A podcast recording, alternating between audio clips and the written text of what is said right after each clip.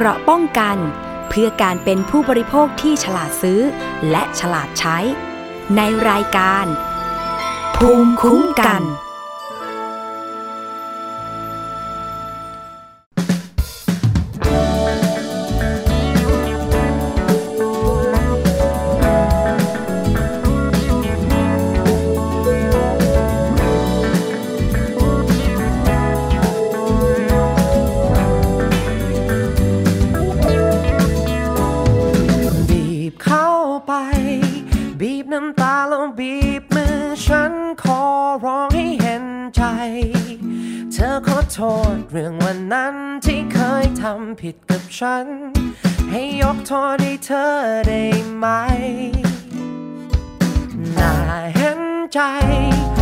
ตีหน้าโซเล่าเรื่องเขาฉันเองก็เห็นใจ แต่เธอเธอยังเป็นสุข และเธอเธอยังมีเขา เธอจะกลับมาหาฉันไหมก่อนตอนนั้นฉันคอยเธออยู่ เธอบอกเธอรู้ตัวดีกำลังทำอะไร เธอ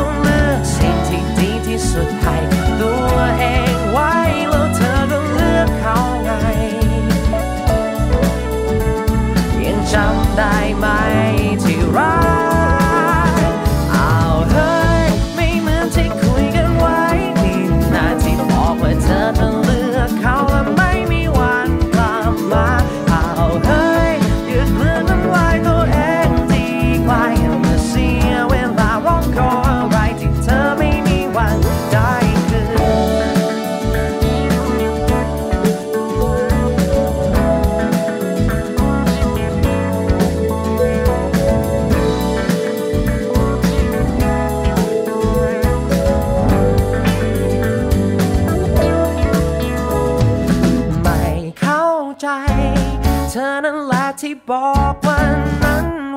ว่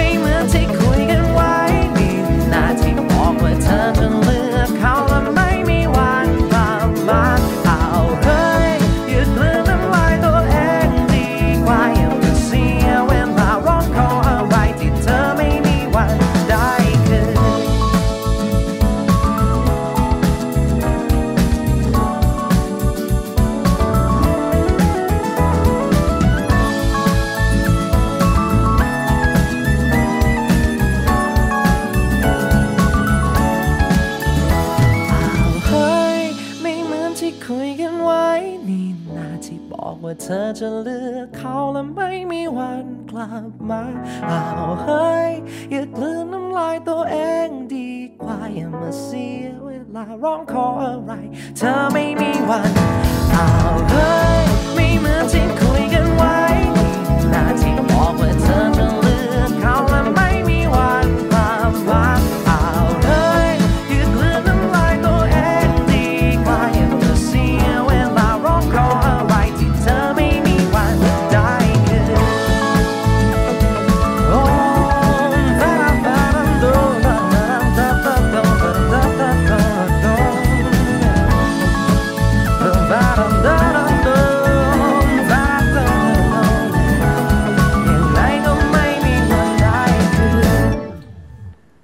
สวัสดีครับคุณผู้ฟังครับสวัสดีคุณผู้ฟังที่รับฟังผ่านวิทยุไทย PBS นะครับ www.thaipbsradio.com รวมถึงทักทายคุณผู้ฟังที่รับฟังผ่านสถานีวิทยุเครือข่ายตามชุมชนของคุณผู้ฟังตอนนี้ ที่เชื่อมโยงสัญญาณของรายการภูมิคุ้มกันนะครับ นี่คือรายการภูมิคุ้มกันครับรายการเพื่อผู้บริโภค อยู่กับผมทรณินเทพวงศ์ครับที่จะนำข่าวสารเรื่องราวสาระที่เป็นประโยชน์สำหรับผู้บริโภค เพื่อที่จะสร้างภูมิคุ้มกันให้กับคุณผู้ผู้ฟังนะครับ วันนี้มีหลากหลายเรื่องราวที่นำมาฝากคุณผู้ฟังกันรวมถึงความคืบหน้ากรณีของสินแสโชกุนที่หลอกลวงนักท่องเที่ยวไปเที่ยวประเทศญี่ปุ่นนะครับ แต่ก็ไม่ได้ไปจริงอย่างที่ได้บอกไว้ทำให้มี นักท่องเที่ยวนั้นตกค้างอยู่ที่สนามบินสุวรรณภูมินะครับในช่วงก่อนสงกรานต์เป็นหลักพันคนเลยทีเดียวครับ ตอนนี้อยู่ในระหว่างการดำเนินคดี ซึ่งตอนนี้ก็ยังดำเนินคดีกันอยู่ยังไม่สิ้นสุดนะครับล่าสุดเมื่อสัปดาห์ที่แล้วครับคุณผู้ฟังครับศาลอนุมัติฝากขัง 8 ผู้ต้องหา ซึ่งเป็นเครือข่ายของนางสาวพระสิทธิ์อลินชลาพิษ หรือว่าที่รู้จักกันในชื่อของสินแสโชกุนนะครับ เป็นผัดแรกเป็นเวลา 12 วัน โดยผู้ต้องหาทั้งหมดยังถูกแจ้งข้อหาเพิ่มอีก 2 ข้อหาด้วยนะครับคุณผู้ฟัง นั่นคือความผิดตามพรบคอมพิวเตอร์ และร่วมกันกู้ยืมเงิน ที่เป็นการช่อโกงประชาชน นอกจากนี้ยังมีผู้เสียหายเข้ามาแจ้งความอย่างต่อเนื่องครับ โดยเมื่อสัปดาห์ที่แล้วมีผู้เสียหายกว่า 30 คน ซึ่งส่วนใหญ่นั้นเป็นบุคลากรทางการแพทย์ของโรงพยาบาลแห่งหนึ่ง เข้าแจ้งความที่ตำรวจภูธรหาดใหญ่จังหวัดสงขลานะครับ บุคลากรทางการแพทย์ โรงพยาบาลแห่งหนึ่งในจังหวัด สงขลาครับที่อำเภอหาดใหญ่กว่า 30 คนได้แจ้งความที่ตำรวจสถานีตำรวจภูทรหาดใหญ่เพื่อดำเนินคดีกับนางสาวพระสิทธิ์อลินชลาพิษ หรือว่าสินแสโชกุล และเครือข่ายความผิดฐานช่อโกงประชาชน หลังไม่ได้เดินทางท่องเที่ยวไปประเทศญี่ปุ่น ตามที่ระบุไว้ก่อนหน้านี้นะครับ ผู้เสียหายรายหนึ่งบอกว่ามีอดีตบุคลากรของโรงพยาบาล ชักชวนให้เข้าร่วมบริษัทดังกล่าว เพื่อให้ได้ไป ท่องเที่ยวประเทศญี่ปุ่นในราคาถูกครับ ซึ่งมีผู้หลงเชื่อจำนวนมาก ยอมจ่ายเงินตั้งแต่หลักหมื่น จนถึงหลักแสนบาทเลยทีเดียว ซึ่งก็ไม่ได้เดินทางไป จึงเข้าแจ้งความดำเนินคดีนะครับ ด้านตำรวจกองปราบปรามนำตัว 8 ผู้ต้องหาในเครือข่ายของนางสาวพระสิทธิ์ ผู้ต้องหาคดีร่วมกันช่อโกงประชาชน และอ้างยี่ซ่องโจร ไปขออำนาจศาลฝากขัง เป็นผัดแรกเวลา 12 วัน โดยพนักงานสอบสวน คัดค้านการให้ประกันตัวทั้งหมดเนื่องจาก คดีนี้มีมูลค่าความเสียหายเป็นจำนวนมากนะครับ และผู้เสียหายทั้งหมด เกรงว่าหากได้รับประกันตัวนั้น ผู้ต้องหาก็จะต้องหลบหนีและไปยุ่งเกี่ยวกับพยานหลักฐานนะครับ นอกจากนี้ทางพนักงานสอบสวนเองได้แจ้งข้อหาเพิ่มเติมกับสินแสโชกุล หรือว่านางสาวพระสิทธิ์ พร้อมพวกอีก 8 ราย ฐานความผิดตามพระราชบัญญัติคอมพิวเตอร์ และร่วมกันกู้ยืมเงิน ที่เป็นการช่อโกงประชาชนด้วยนะครับ ส่วนความคืบหน้าคดีจากการสอบสวนยังไม่พบความเชื่อมโยง กับนักธุรกิจชาวฮ่องกงที่มีการแอบอ้างทำให้ขณะนี้ นางสาวพระสิทธิ์ยังคงเป็นหัวหน้าขบวนการอยู่นะครับและเมื่อวันศุกร์ที่ผ่านมาเองพลตำรวจตรีชวลิตแสวงพืช รองผู้บัญชาการสอบสวนกลางในฐานะหัวหน้าคณะสืบสวนสอบสวน จะเรียกประชุม ชุดสืบสวนสอบสวนเพื่อติดตามความคืบหน้าทางคดีนะครับ รวมถึงปปงจะนำรายละเอียด เส้นทางการเงินของขบวนการนี้ เพื่อนำมาสรุปว่ามีใครเชื่อมโยงอีกบ้างนะครับ ซึ่งยังเชื่อว่ายังมีผู้ร่วมขบวนการที่เหลืออยู่ ด้านนายนิติศักดิ์มีกวดทนายความของสินแสโชกุล เปิดเผยหลังเข้าพบ นางสาวพระสิทธิ์ว่าที่ถูกคุมขังอยู่นะครับ ตอนนี้ ยังไม่ขอยื่นประกันตัวครับ โดยเวลานี้ขอรวบรวมข้อเท็จจริง และหลักประกันที่จะใช้ยื่นคำร้องขอประกัน ซึ่งจะเป็นเมื่อใดนั้นยังไม่สามารถสรุปได้นะครับ ปัจจุบันนางสาวพสิทธิ์อยู่ที่ทันทสถานหญิงกลางตั้งแต่วันที่ 14 เมษายนที่ผ่านมานะครับ เป็นการฝากขังครั้งแรก ซึ่งจะครบกำหนดในวันที่ 25 เมษายนนี้นะครับครบกำหนด 12 วันครับ นี่เป็นความคืบหน้าล่าสุดของคดีของสินแสโชกุนนะครับที่ทำการหลอกนักท่องเที่ยว ไปเที่ยวประเทศญี่ปุ่น แล้วก็ให้จ่ายเงินไปท่องเที่ยวในราคาถูกครับ แต่ไม่ได้เดินทางไปที่นัดหมายไว้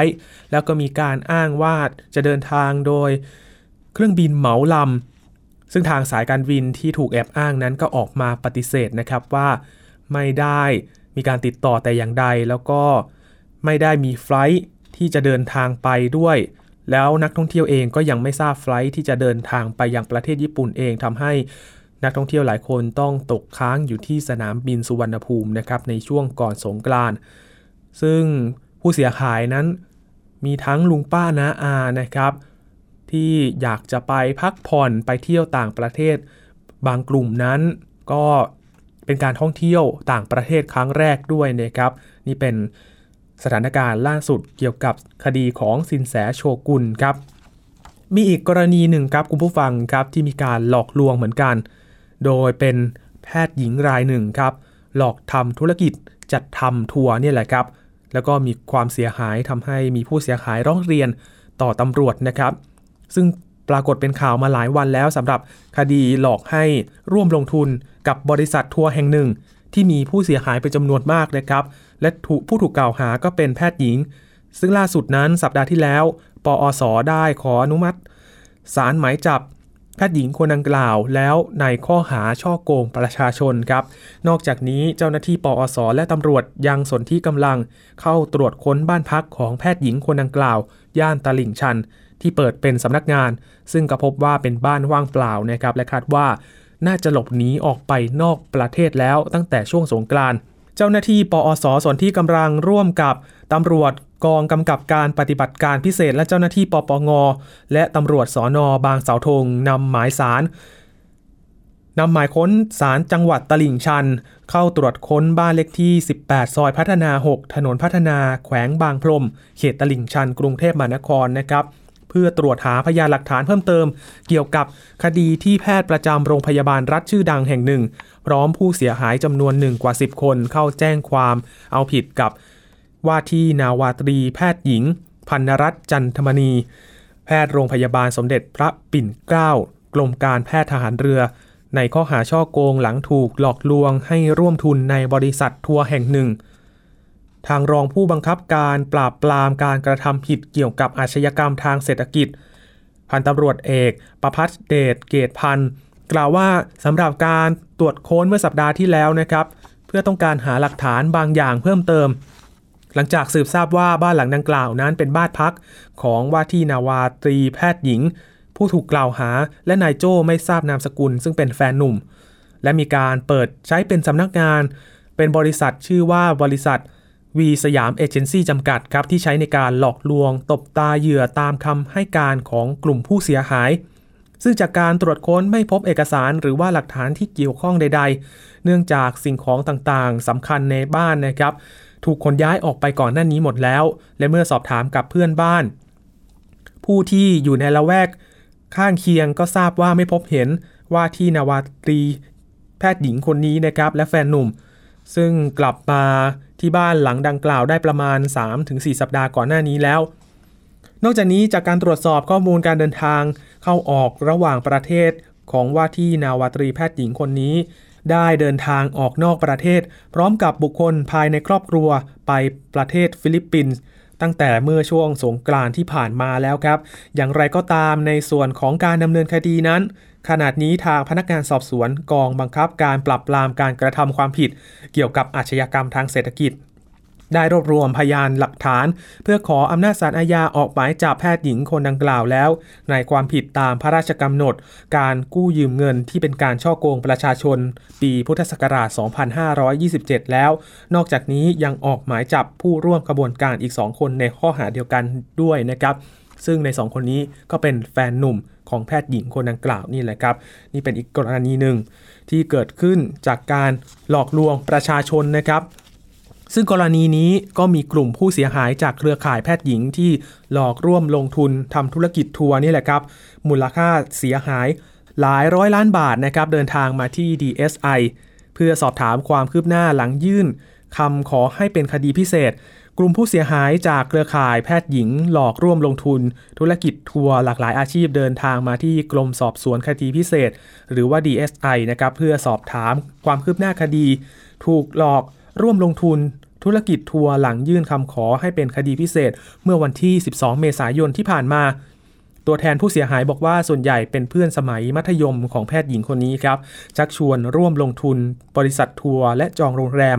อ้างว่าจะได้รับผลตอบแทนตั้งแต่ร้อยละ 6 ถึง 18 ต่อเดือนทำให้เพื่อนหลากหลายอาชีพ ซึ่งส่วนใหญ่เป็นแพทย์นั้นถึงร้อยละ 50 นะครับ ร่วมลงทุนในยอดเงินแตกต่างกันไป ตั้งแต่หลักหมื่นบาท จนสูงสุดนั้นอยู่ที่ 12 ล้านบาทนะครับ เฉลี่ยลงทุนประมาณคนละ 1 ล้านบาท ผู้เสียหายส่วนใหญ่เห็นว่าเป็นแพทย์หญิงจึงเชื่อนะครับ เลยร่วมลงทุนโอนเงินเข้าบัญชีแพทย์หญิงคนนี้ มีแฟนหนุ่มของแพทย์หญิงที่ชื่อว่าโจอ้างว่าเป็นผู้ทำธุรกิจทัวร์ได้สอบถามข้อมูลเบื้องต้น ก่อนแนะนำให้ผู้เสียหายไปแจ้งความที่กองบังคับการปราบปรามการกระทำผิด เกี่ยวกับอาชญากรรมทางเศรษฐกิจ หรือว่าปอส แล้วก็ต่อมา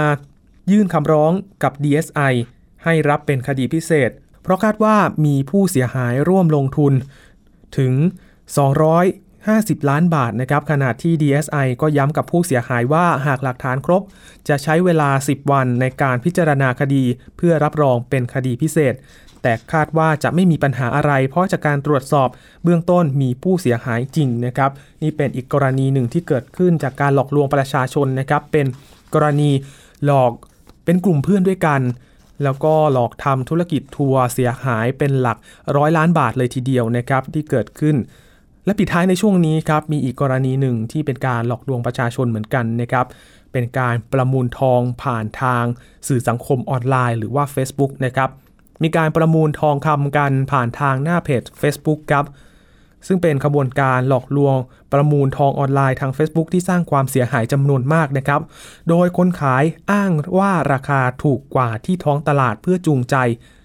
ทีมข่าวไทย PBS เองก็ได้ไปสำรวจร้านทองและนำเสนอแนวทางที่จะป้องกัน ไม่ให้ตกเป็นเหยื่อกลุ่มมิจฉาชีพที่อาศัยโซเชียลมีเดียนะครับเป็นเครื่องมือในการทำมาหากิน ติดตามได้จากรายงานจากคุณวิภูษาสุขมากครับ มิจฉาชีพฉวยโอกาสขายทองผ่านทาง Facebook จูงใจว่าเป็นทองราคาถูกกว่าท้องตลาด หากสนใจซื้อสามารถประมูลได้ โดยราคาทองรูปพรรณจะเริ่มต้นที่กรัมละ 1,000 บาท หลายคนหลงเชื่อเพราะเห็นว่าราคาถูก บางรายได้สินค้าแต่น้ำหนักน้อยกว่าของจริง ขณะที่บางรายสูญเงินเปล่าไม่ได้สินค้า รวมกันกว่า 50 ล้านบาท แต่คนขายปิด Facebook หนีไม่สามารถติดตามตัวได้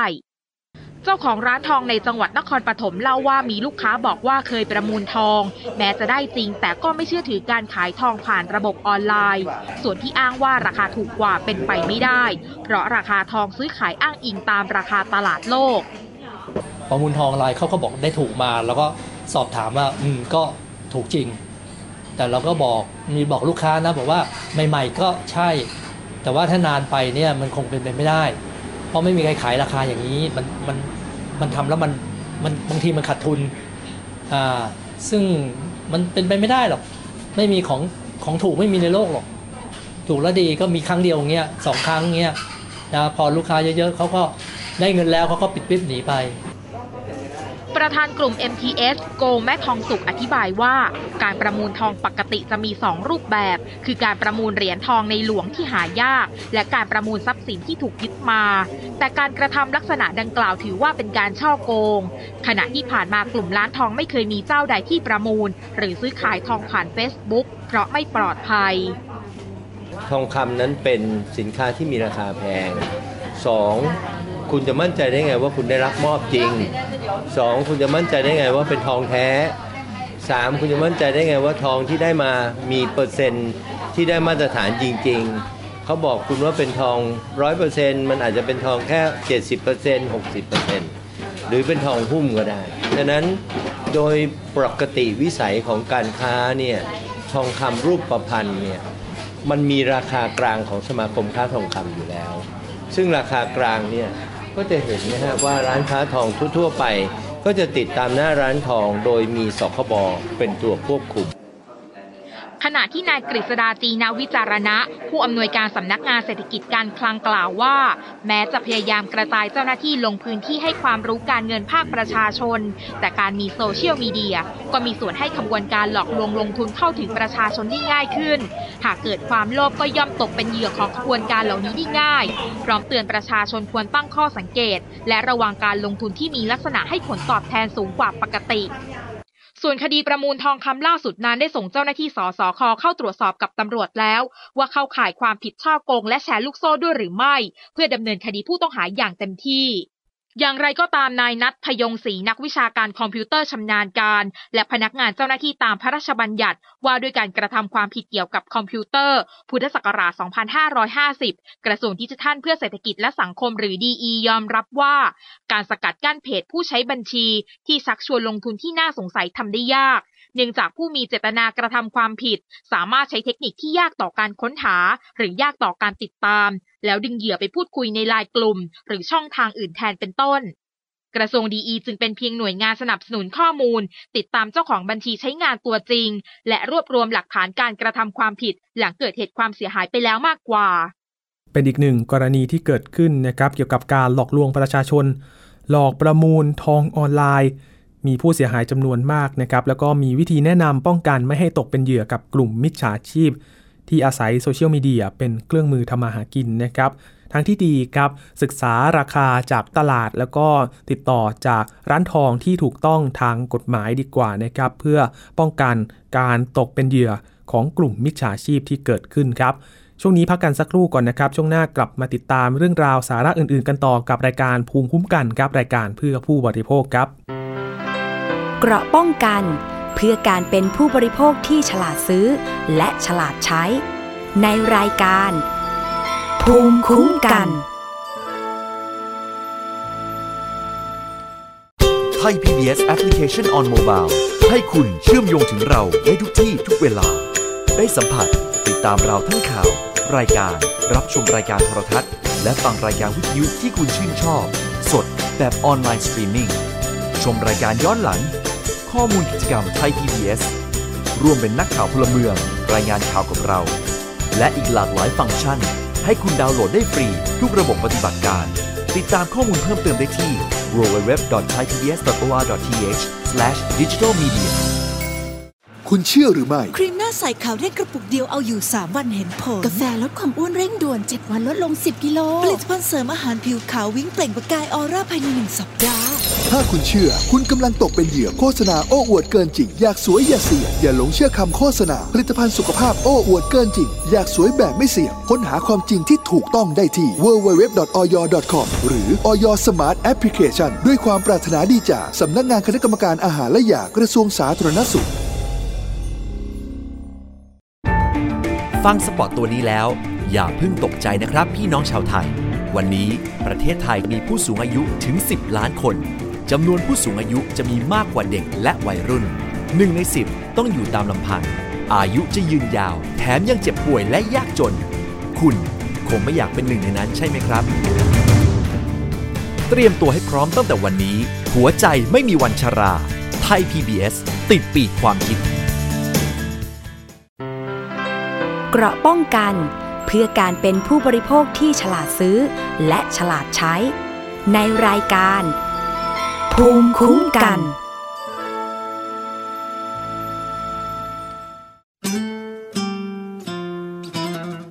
พอครับพอจำได้ไหม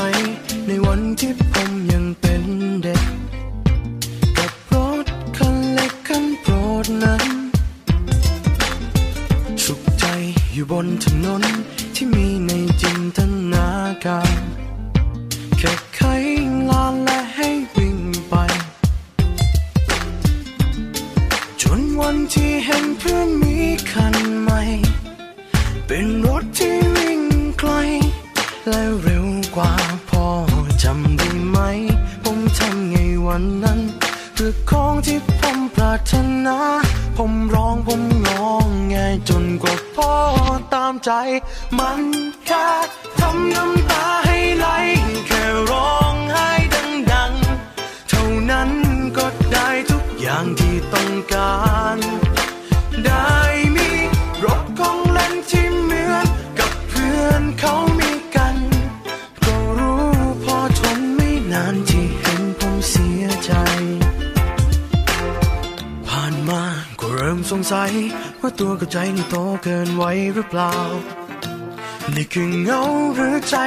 ใหญ่ไป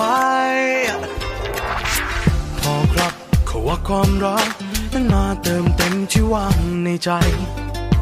อยากรู้มีขายที่ไหนหรือเปล่า ก็เมื่อได้เห็นเพื่อนเขารักกัน อย่างนั้นผมควรจะยินดีให้แต่ว่าปัญหาเพราะว่าเธอคนนั้น ผมรักของผมอยู่มากมาย แล้วผมต้องทำยังไงให้เขาทิ้งกัน มันต้องใช้น้ำตาแค่ไหน ต้องร้องไห้กี่ครั้ง ให้เขา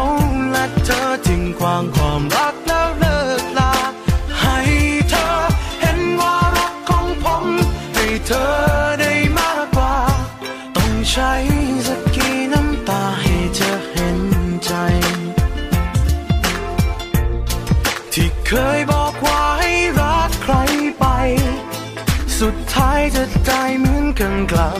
คืนมา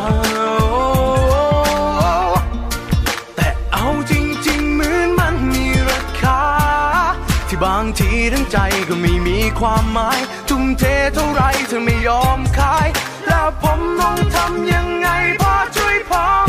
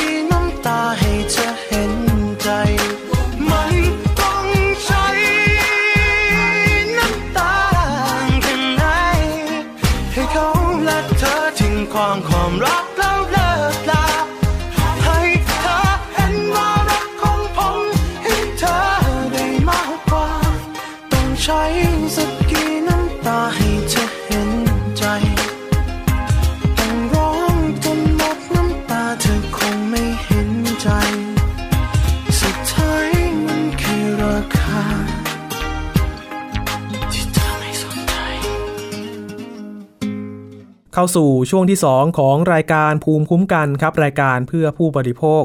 วันนี้อยู่กับผมทรณินเทพวงศ์นะครับ ทักทายคุณผู้ฟังอีกครั้งหนึ่งครับ ที่รับฟังผ่านวิทยุไทย PBS www.thaipbsradio.com รวมถึงคุณผู้ฟังที่รับฟังผ่านทางสถานีวิทยุชุมชน ในเครือข่ายที่เชื่อมโยงสัญญาณรายการภูมิคุ้มกัน ไปฟังในพื้นที่ของท่านนะครับ เรื่องต่อไปนำมาฝากคุณผู้ฟังกันนะครับ เป็นเรื่องของ รูบิกครับ หลายๆ คนอาจจะรู้จักเครื่องเล่นของเล่นตัวนี้นะครับ ที่ชื่อว่ารูบิกเป็นลูกบิด ที่หลายๆ คนก็นำมาใช้เป็นการพัฒนาทักษะสมองสำหรับเด็กนะครับ เป็นของเล่นที่พัฒนาทักษะและก็ใช้ไหวพริบปฏิภาณของเราในการเล่นนะครับ มีข่าวออกมาว่าครับพบสารอันตรายที่อยู่ในรูบิกนี่แหละครับ และของเล่นจากเด็ก ของเล่นเด็กนะครับที่ทำจากพลาสติกรีไซเคิลซึ่ง เป็นพิษต่อสมองและ IQ ซึ่งเร่งผลักดันทั่วโลกให้ห้ามใช้นะครับ มูลนิธิบูรณนิเวศ และเครือข่ายนักวิชาการเคมีเผยว่าตรวจพบสารอันตรายในของเล่นและผลิตภัณฑ์สำหรับเด็กที่ทำจากพลาสติกรีไซเคิลในหลายประเทศนะครับ ชี้ว่าพัฒนาการทางสมอง และก็ระบบประสาทอาจจะได้รับการกระทบกระเทือนนะครับ มีผลกระทบต่อพัฒนาการสมองและระบบประสาท เตรียมผลักดันมาตรการคุมเข้ม เครือข่ายนักวิชาการด้านสารเคมีเผยแพร่ ผลสำรวจในหลายประเทศนะครับรวมทั้งในประเทศไทยด้วย เพราะว่ามีการใช้พลาสติกรีไซเคิลที่มีส่วนผสมของสารหน่วงติดไฟ ที่ประกอบด้วยสารอันตรายมาใช้เป็นของเล่นเด็กนะครับ เช่น ลูกบากเรียง แถบสีหรือว่าลูกบิดรูบิกนั่นเอง หนึ่งในของเล่นยอดฮิต และผลิตภัณฑ์อื่น ๆ อีกจำนวนมากนะครับ เตรียมที่จะผลักดันให้การประชุมอนุสัญญาสต็อกโฮล์มของรัฐบาลนานาชาติออกบังคับ ข้อบังคับและมาตรการเชิงป้องกันเพื่อคุมเข้มการใช้สารอันตรายกลุ่มนี้ทั่วโลก พร้อมชี้รัฐบาลทุกประเทศควรมีมาตรการในการควบคุมเรื่องนี้ด้วยครับ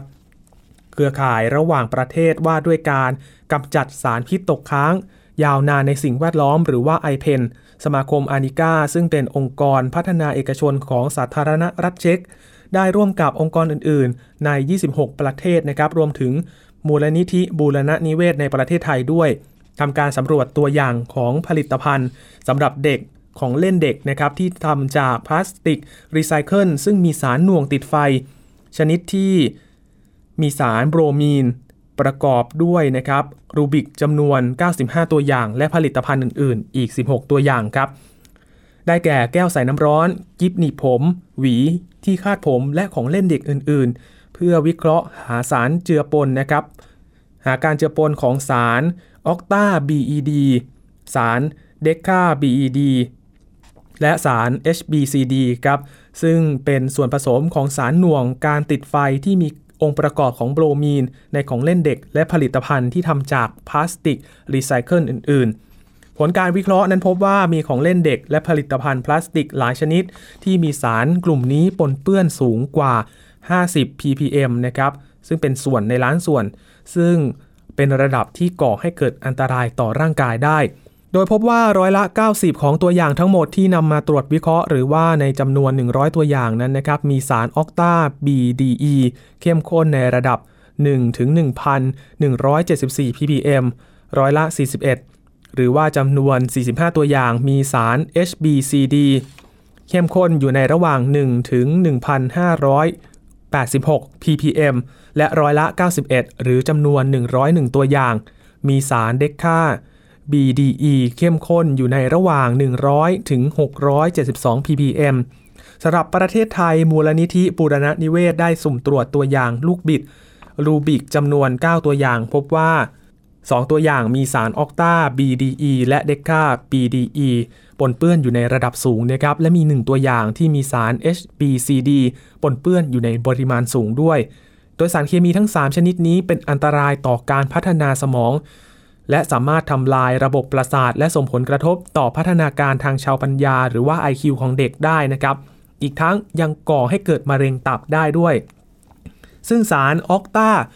BDE เป็นสารเคมีที่ทั่วโลกห้ามใช้ตามข้อบังคับของอนุสัญญาสต็อกโฮม โดยทั่วไปการใช้สารการใช้ในการผลิตเทอร์โมพลาสติก ซึ่งเป็นพลาสติกชนิดที่อ่อนตัวเมื่อโดนความร้อนนะครับ ส่วน HBCD เป็นสารเคมีที่ใช้ในการผลิตโฟม ที่เป็นฉนวนกันความร้อนในอาคาร ซึ่งทั่วโลกห้ามใช้ตามอนุสัญญาสตอกโฮล์มเช่นเดียวกัน และเดค่า BDE เป็นสารเคมีที่กำลังมีการเสนอให้ทั่วโลกห้ามใช้ตามอนุสัญญาสตอกโฮล์มเช่นเดียวกันนะครับ โดยทั่วไปสารกลุ่มนี้จะถูกใช้ในการผลิตพลาสติกจำพวกแผงวงจรไฟฟ้าครับ กล่องหรือว่าฝาครอบเครื่องใช้ไฟฟ้า และอุปกรณ์อิเล็กทรอนิกส์ต่างๆ เช่นจอเครื่องคอมพิวเตอร์ หรือชิ้นส่วนรถยนต์เป็นต้น เมื่อผลิตภัณฑ์เหล่านั้นหมดอายุการใช้งาน และถูกนำไปรีไซเคิลโดยไม่มีสารกำจัด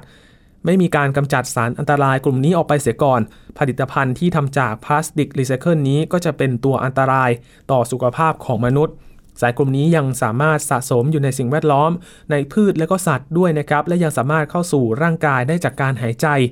การสัมผัสและการรับประทานอาหารที่มีสารเหล่านี้สะสมอยู่ด้วย ทางเครือข่ายระหว่างประเทศว่าด้วยการกำจัดสารพิษตกค้างยาวนานในสิ่งแวดล้อมหรือว่า i p e n เป็นเครือข่ายที่ประกอบด้วยนักวิชาการสาขาต่างๆนะครับและองค์กรพัฒนาเอกชนด้านสิ่งแวดล้อม และสุขภาพกว่า 100 ประเทศ มีวัตถุประสงค์เพื่อที่จะขับเคลื่อนให้องค์การสหประชาชาติและรัฐบาลต่างๆ มีนโยบายและมาตรการที่มุ่งลดขจัดสารเคมีที่มีอันตรายร้ายแรงต่อสุขภาพคนและสิ่งแวดล้อม และสมาคมอานิกาซึ่งเป็นองค์กรพัฒนาเอกชนจากสาธารณรัฐเช็ก ที่เป็นผู้ดำเนินโครงการสำรวจ และวิเคราะห์สารอันตรายของโครงการนี้นะครับ สารเคมีอันตรายกลุ่มนี้มักจะเจือปนอยู่ในขยะพลาสติก เป็นสิ่งที่อันตรายมาก เฉพาะ โดยเฉพาะการพัฒนาการทางสมองและระบบประสาทของเด็กนะครับ จึงไม่ควรนำมาผลิตเป็นของเล่นโดยเด็ดขาด และควรมีมาตรการกำจัดผลิตภัณฑ์ที่มีอันตรายต่อเด็กจะออกจากท้องตลาดด้วยนะครับ ซึ่งนักวิชาการมูลนิธิบูรณะนิเวศ อัครพล ตีบไทยสงก็ได้ยืนยันเช่นกันนะครับ ว่าสารกลุ่มนี้เป็นอันตรายต่อสุขภาพเด็ก ทางดร.โจดิกันจิ ผู้เชี่ยวชาญด้านสารอันตรายของ IPEN จากสหรัฐอเมริกาก็บอกว่านอกจากการรีไซเคิลวัสดุที่มีสารพิษ ขึ้นเป็นผลิตภัณฑ์ใหม่ จะเป็นวัฏจักรที่ทำให้ปนเปื้อนสารพิษในสิ่งแวดล้อม เป็นปัญหาที่ไม่รู้จบแล้วนะครับ ยังทำลายความน่าเชื่อถือของการรีไซเคิลวัสดุอีกด้วย รัฐบาลของแต่ละประเทศควรหาทางยุติปัญหานี้ และควรมีมาตรการเชิงป้องกันระยะยาวนอกจากนี้ดรโจยังบอกว่าประเทศต่างๆ จะต้องมีการกำหนด ระดับความเข้มข้นของสารอันตรายเหล่านี้นะครับเพื่อเป็นมาตรการเชิงป้องกัน หนึ่งในผู้เชี่ยวชาญของโครงการดังกล่าว และเป็นผู้เชี่ยวชาญสารเคมีจากสมาคมอานิก้าชื่อยิตตาสตาโควาให้ข้อมูลว่าพลาสติกจากการรีไซเคิลที่มีการปนเปื้อนของสารพิษ เกิดจากความไม่เคร่งครัด ในการควบคุมสารอันตราย ปัญหาเหล่านี้ก็จะมักจะเกิดในประเทศกำลังพัฒนา และกลุ่มประเทศที่มีประชากรรายได้ต่ำถึงปานกลาง ประชาชนในประเทศเหล่านี้จึงมีความเสี่ยงด้านสุขภาพสูงนะครับ นอกจากนี้ผลิตภัณฑ์รีไซเคิลดังกล่าวยังเป็นช่องทางในการแพร่กระจายสารพิษไปยังประเทศอื่น ๆ อีกด้วยปัจจุบันปัญหาดังกล่าวนี้นะครับทำให้นักสิ่งแวดล้อม และนักสิ่งแวดล้อม ในหลายประเทศนะครับ และนักวิชาการ เห็นพ้องที่จะร่วมผลักดันเรื่องนี้ในการประชุม ครั้งที่ 8 ของผู้แทนรัฐบาล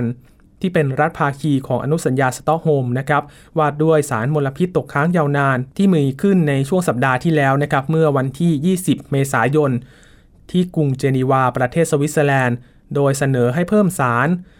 เด็กค่า BED ไว้ผนวกใน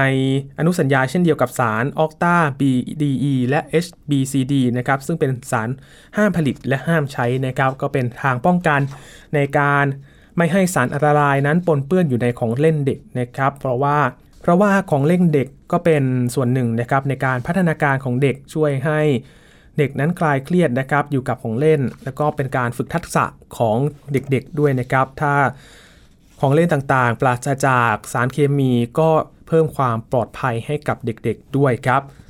ไปกันที่อีกเรื่องหนึ่งนะครับคุณผู้ฟังครับ มีการพบว่าผู้ป่วยกว่า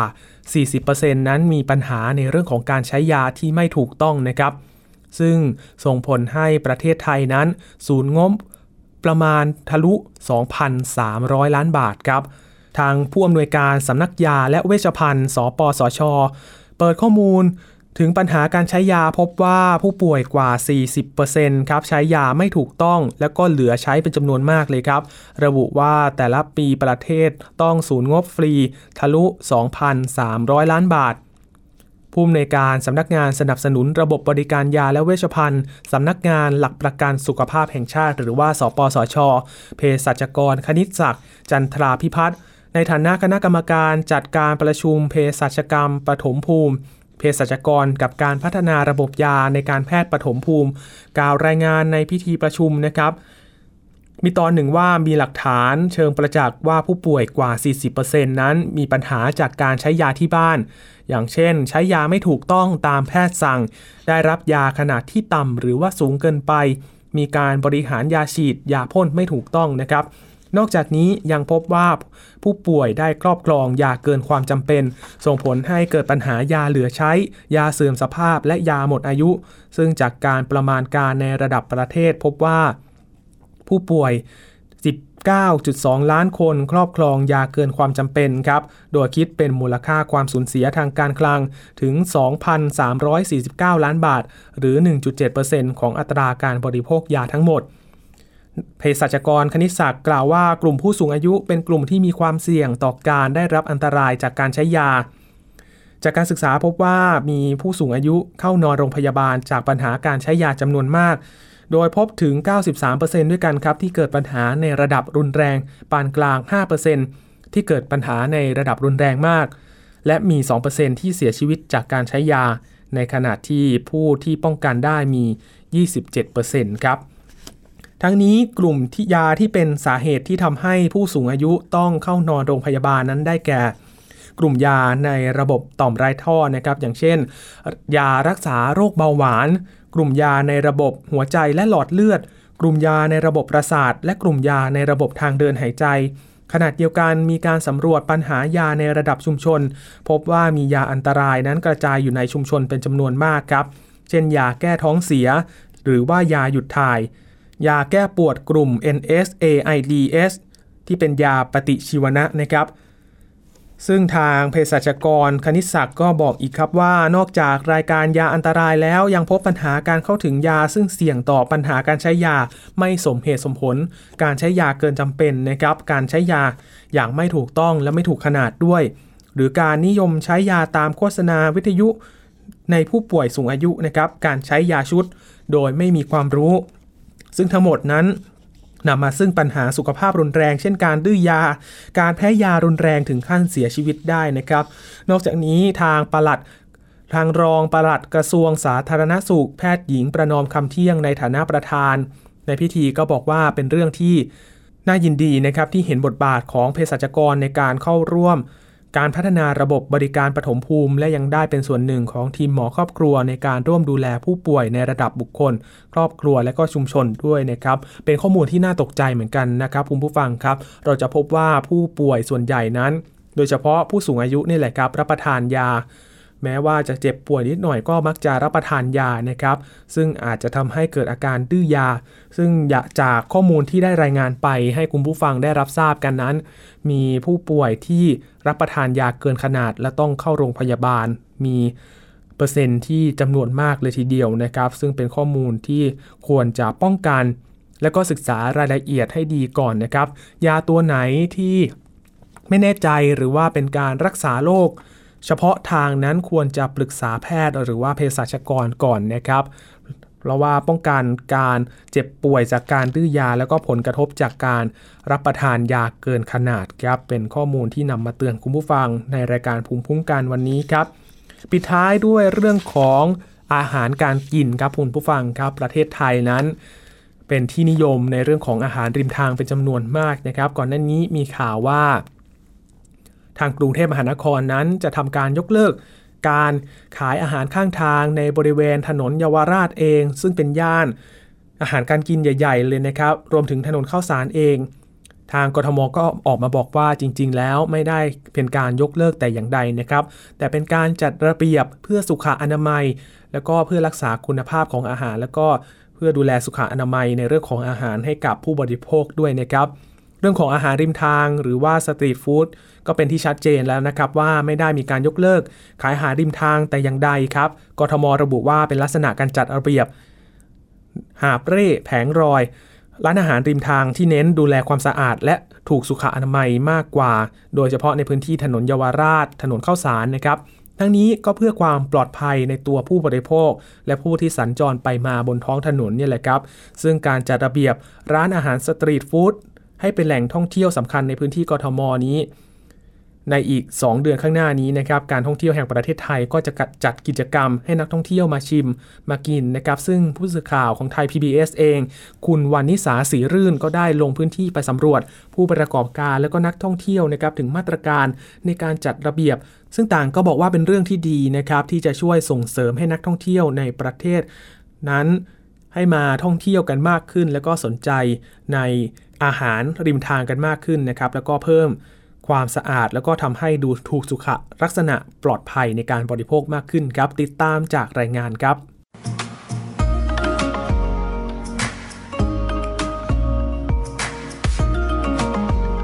เยาวราชหรือชัยนาทาวเมืองไทย ถือเป็นแหล่งของกินที่หลากหลายรสชาติ ที่เหล่านักชิมต่างยกให้เป็นสวรรค์ของการกิน ที่ไม่เพียงอาหารที่มีให้เลือกอย่างหลากหลาย แต่ด้วยราคาที่ไม่แพงมากนัก ถนนเยาวราชจึงเป็นจุดศูนย์กลางของนักชิม และถนนแห่งนี้ก็ยังเป็นศูนย์รวมของวัฒนธรรมการกินที่หลากหลายด้วย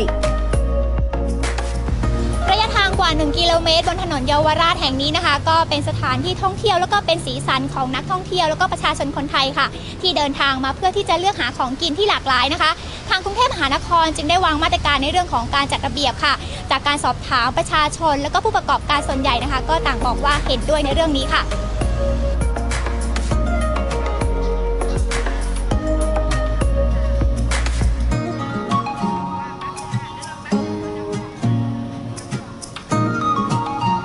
ดีนะคะ เพราะว่าเหมือนเยาวราชเนี่ยก็เป็นแลนด์มาร์กหนึ่งของประเทศไทยอะค่ะ ก็อย่างต่างชาติหรืออะไรมาเนี่ยคือถ้าอยากมาลิ้มลองของไทยหรือว่าอาหารแบบอาหารจีนสัญชาติ แล้วก็รสชาติแบบกลมกล่อมแบบไทยๆด้วยอย่างเงี้ยค่ะ ก็คือที่นี่ก็จะมีให้เลือกหลาย ๆ อย่างดังนั้นก็ถ้าจัดระเบียบให้เหมือนเป็นเมืองเป็นจุดเด่น แล้วก็ให้ดูมีระเบียบมากขึ้นอย่างเงี้ยค่ะ มันก็จะเป็นเอ่อทำให้เรามีความโดดเด่นมากขึ้นด้วยอย่างเงี้ยค่ะผมว่ามันก็ดีนะครับอย่างอย่างน้อยมันก็ช่วยเรื่องความปลอดภัย ให้มันมีมากขึ้นแล้วก็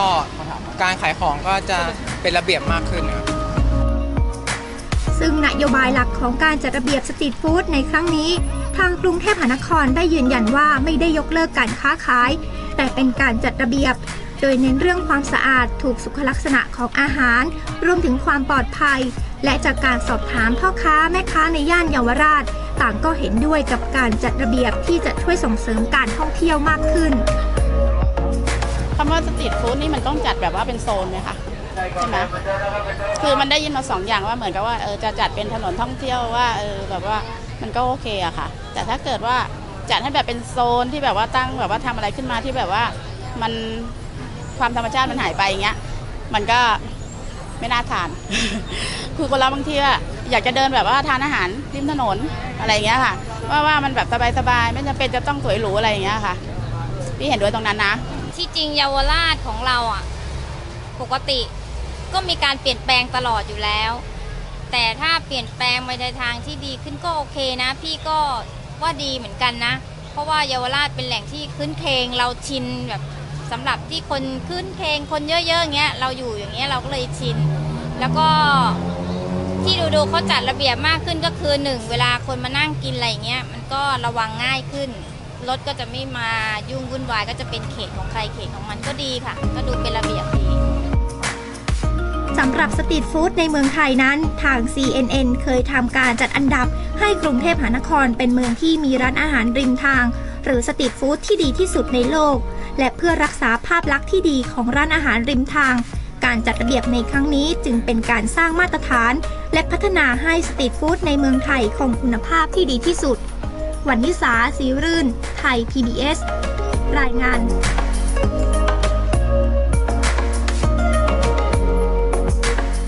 ก่อนหน้านี้ก็มีรายงานยืนยันจากต่างประเทศนะครับ ว่าประเทศไทยนั้นเป็นสวรรค์ของอาหารริมทางนะครับ แน่นอนว่าประเทศไทยนั้นมีอาหารการกินที่หลากหลายนะครับ ตลอด 24 ชั่วโมงนั้น คุณผู้ฟังสามารถหา ได้ตลอด 24 ชั่วโมงนะครับ มีอาหารที่หลากหลาย ไม่ซ้ำจำเจแน่นอนนะครับ โดยเฉพาะในพื้นที่กรุงเทพมหานคร ซึ่งเป็นที่ถูกอกถูกใจชาวต่างชาติเป็นอย่างมากนะครับทำให้เป็นตัวดึงดูดทำให้นักท่องเที่ยวชาวต่างชาตินั้น สนใจที่จะมาลิ้มลอง ชิมอาหารริมทางหรือว่าสตรีทฟู้ดในประเทศไทยกันมากนะครับ ทั้งหมดคือรายการภูมิคุ้มกัน กับผมทรณินเทพวงศ์ในวันนี้นะครับ หลากหลายเรื่องราวที่นำมาฝากผู้บริโภคในวันนี้ครับ คุณผู้ฟังสามารถรับฟังรายการย้อนหลังได้ผ่านทาง www.thaipbsradio.com นะครับติดตามรับฟังรายการภูมิคุ้มกันย้อนหลัง หลากหลายเรื่องราว มีสาระประเด็นต่างๆ ในแต่ละตอนนะครับคุณผู้ฟังสามารถเลือกฟังกันได้ครับ ช่วงนี้ผมธรณินเทพวงศ์ลาไปก่อนนะครับ สวัสดีครับ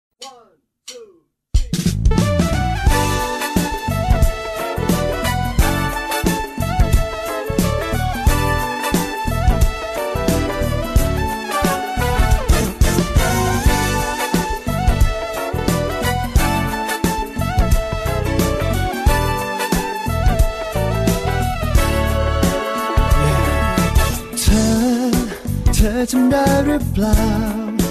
จำวันคืนที่เรา มีให้กันได้ไหม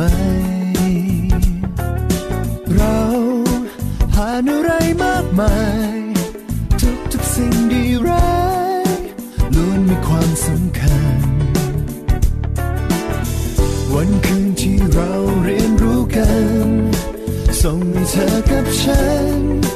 ก้าวมาขั้นสุดท้าย มใกล้ชิดผ่านสิ่งที่มีชีวิตที่เรียกว่าหัวหัวใจก็แค่เราสานต่อแบบไม่ต้องหยุดพักปล่อยสิ่งที่เรียกว่ารัก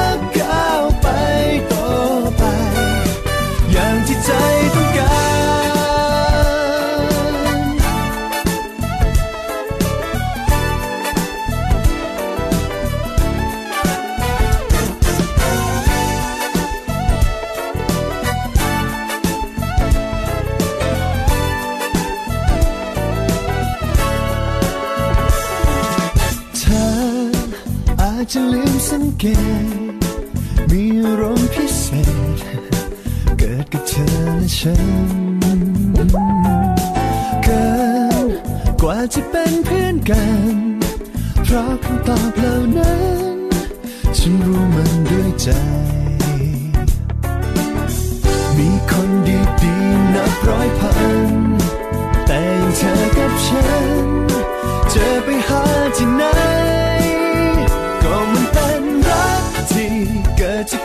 กความใกล้ชิดผ่านสิ่งที่มีชีวิตที่เรียกว่าโล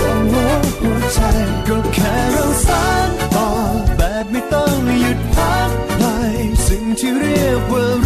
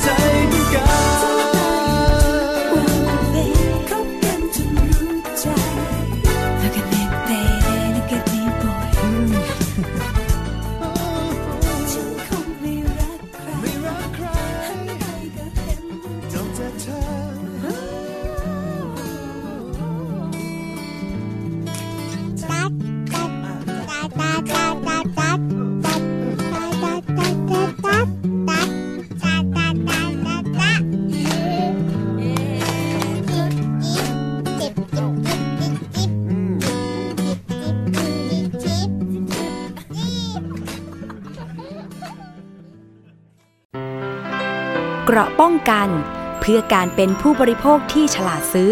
และฉลาดใช้ ในรายการ ภูมิคุ้มกัน